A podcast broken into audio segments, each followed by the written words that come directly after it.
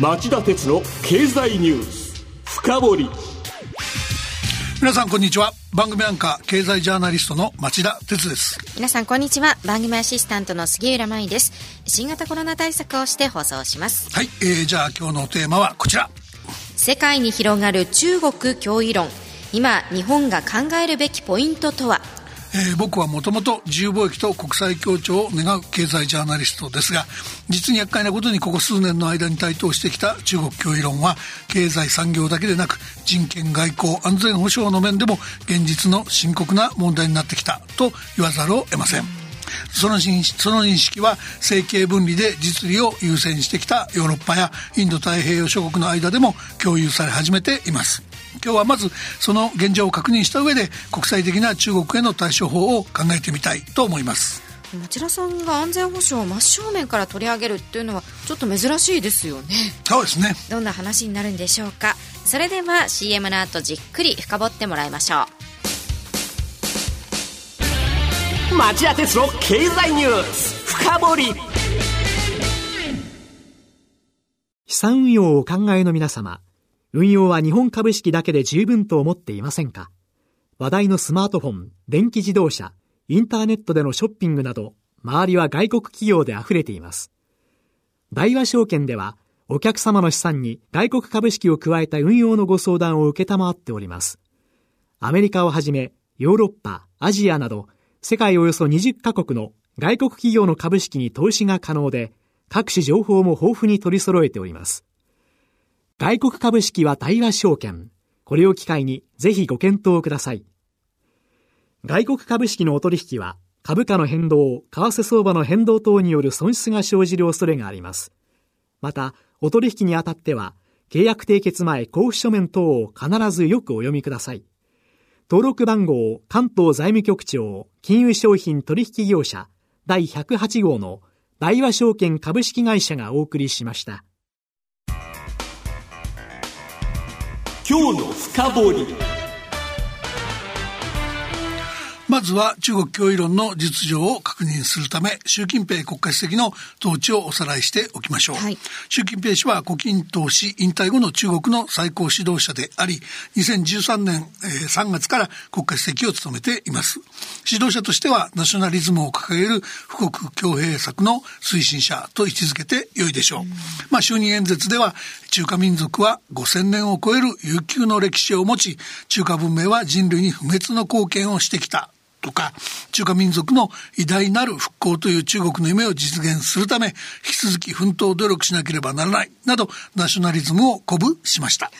具体的な政策としてはどんなものがあるんでしょうか？そうですね。外交通商政策では巨大経済圏構想一帯一路を打ち出しました。で、2014年になると南シナ海で人工島を建設していることが判明。2015年にはハイテク派遣を目指す国家プロジェクト中国製造2025を発表。そして2016年にはネット上で中国の国家主権を確立して検閲を正当化するインターネット安全法を制定。さらに2017年には民間企業に対し国家の情報収集への協力を求める国家情報法も施行しました。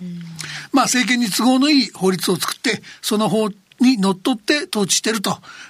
いうその中国流の法治国家のロジックを確立してきたわけです。でこうしたスローガンの下で天然資源の豊富なアフリカ諸国や一帯一路構想のルート上にある国々に援助を武器に接近、経済的な影響力を強めるということもありました。で、当初は援助の対象になった国々はもちろん、巨大市場中国へのアクセスが容易になると、えー、西ヨーロッパ諸国も習近平中国との関係強化を歓迎していました。確かに歴史で習ったかつての日本の富国強兵策みたいですね。ただ、やはりナショナリズムの、えー、アメリカ第一主義を唱えた、えー、トランプ政権下のアメリカとは激しく対立、経済戦争を激化させたのは、まあ、周知の通りですよね。で、そして、えー、昨年の新型コロナウイルスのの流行に伴う、えー、初期の秘密主義やその後の国際調査への協力ぶり、さらに、えー、露骨に景気拡大を絡めるワクチン外交は、えー、戦略的な企業への M&A を目論む姿勢に不信感を、えー、強めていたドイツやイギリス、フランスといった西ヨーロッパ諸国を中心に中国熱を一気に冷ます効果もありました。はいそしてアメリカのバイデン政権の成立やイギリスの EU 離脱を踏まえた国際秩序の再構築を目指す流れの中で、えー、反中国が大きな流れになってきたのが最近の傾向なんです。日本との関係はどうなんでしょうか、えー、もちろん中国の脅威の矢面に立っている国の一つが日本ですよね。まあ、令和2年度版の日本の防衛白書によると、中国の2020年度の国防予算は日本円換算で20兆2881億円。1990年度からの30年間でおよそ44倍になりました。また中国が国防費として公表している額はほんの一部に過ぎず、例えば中国、外国からの、えー、装備購入費や研究開発費などは除外されていると言われています。そして、えー、中国国務院の今月5日の発表によると、2021年の中央政府分の国防予算は前年比6.8%増のおよそ22兆6000億円で、日本の防衛費の、えー、ほぼ4倍に匹敵するという状況です。目立つ分野といいますか何か特徴はありますか、えー、やっぱり海軍の増強が凄まじい勢いで進んでるんですよね、えー、中国軍のあの艦船の数ですけども2030年には420隻になるって言われてる一方でアメリカはその4年後の2034年でも355隻にしかならないとされます。また海軍で重要なのは空母ですがウクライナから購入した、えー、遼寧初の国産空母3頭に続き上海で建設中の第3の空母を年内に進水させる可能性があります。東シナ海、南シナ海に常時展開しやすくなり、えー、日本にとっては大きな脅威ということになりますね。そうですよね。その脅威と言いますと尖閣諸島もそうですよね。そうですね。あの中国国防省は今月1日ホームページで尖閣諸島周辺への領海侵入を常態化すると公表しました。実際海警局を事実上の軍事組織と位置づけて外国製の武器使用を含む強力な権限を与える海改正会計法が先月施行されたんですが、えー、その先月には6回の領海審判がありました。はいあと、これ4時からの兄弟番組でも触れましたけど、火曜日に開催された日米両国の2プラス2では、えー、そうした状況に着目してこれを厳しく批判しました。杉浦さん、その共同発表、ちょっと紹介してください。はい。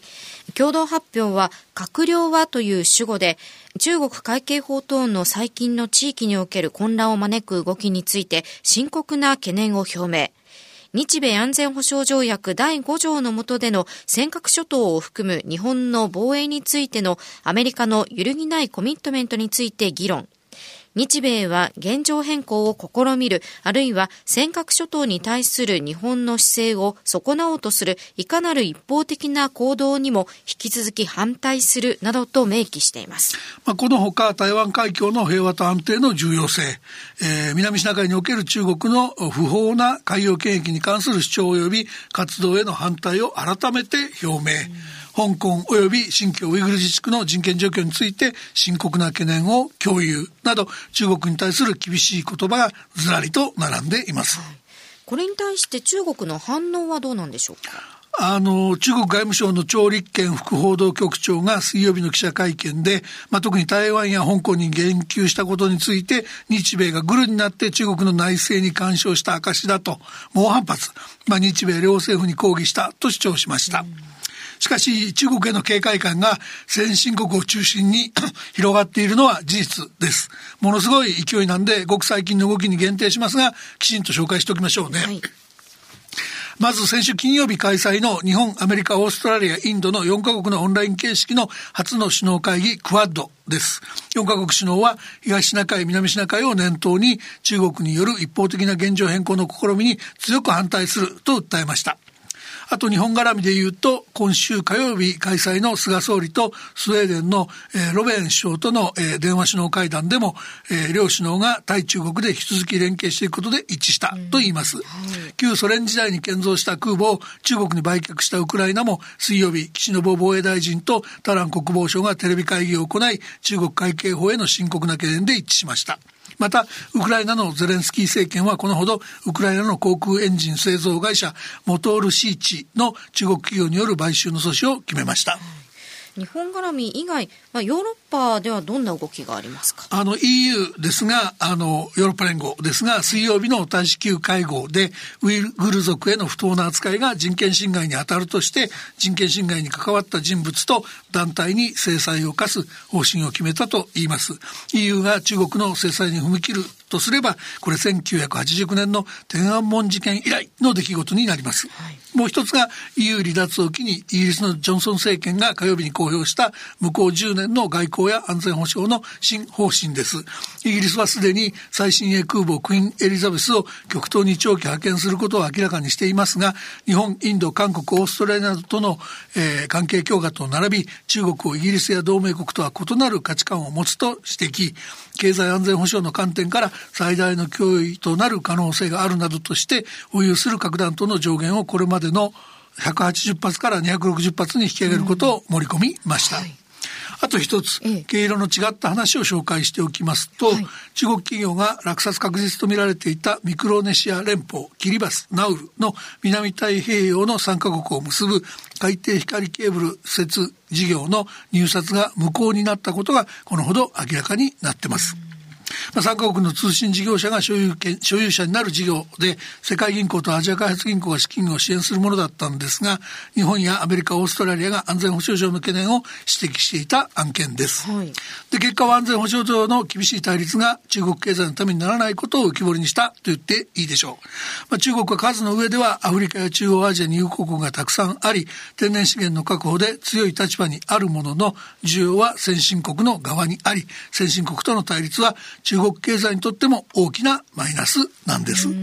ではそのあたりを中国の姿勢転換につなげるということはできないんでしょうか？いや、まさにそこだと思うんですね。あの、僕が先進各国により力を入れてほしいのは軍拡競争より経済面での圧力です、えー、習近平政権は内政で香港や新疆ウイグル自治区だけでなく、えー、本土でもネットを含めて厳しい言論統制を敷くなど民主化の抑圧に躍起になっていて、えー、対外強硬姿勢の演出によって国民の不満を、えー、外に向けるしかないという事情があります。うんえーもちろんどんな施策をとっても習近平体制に抜本的な方針転換を促すのは、えー、決して容易ではないでしょう。でもその一方でアメリカやイギリスが、えー、日本に同盟国として軍拡競争への参加を期待していることは明らかです。先ほど杉浦さんに紹介してもらった日米の2プラス2の共同発表の中にも日本は、えー、国家の、えー、防衛を強固なものとし日米同盟をさらに強化するために能力を向上させることを決意したと書き込まれてますよね。はい、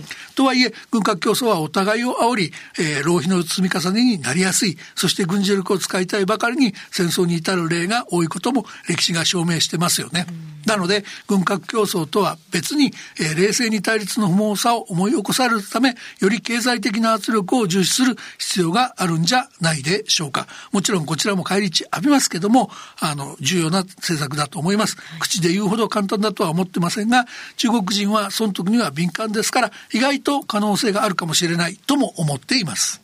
以上、今日は世界に広がる中国脅威論、今日本が考えるべきポイントとはと題してお送りしました。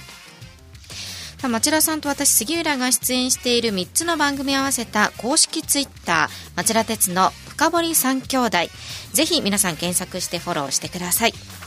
さて町田さん今晩11時からの町田鉄の経済リポート深掘りはどんなテーマでしょうか？はい、えー、昨日と今日行われた日銀の金融政策決定会合について日本経済研究センターの金融研究室長で一橋大学経済研究所准教授の三川育子さんに詳しく解説してもらいます。ETF の買い付けなんかだいぶ変わるみたいですからね。聞き逃せませんね。今夜11時に再びお耳にかかりましょう。それではさようなら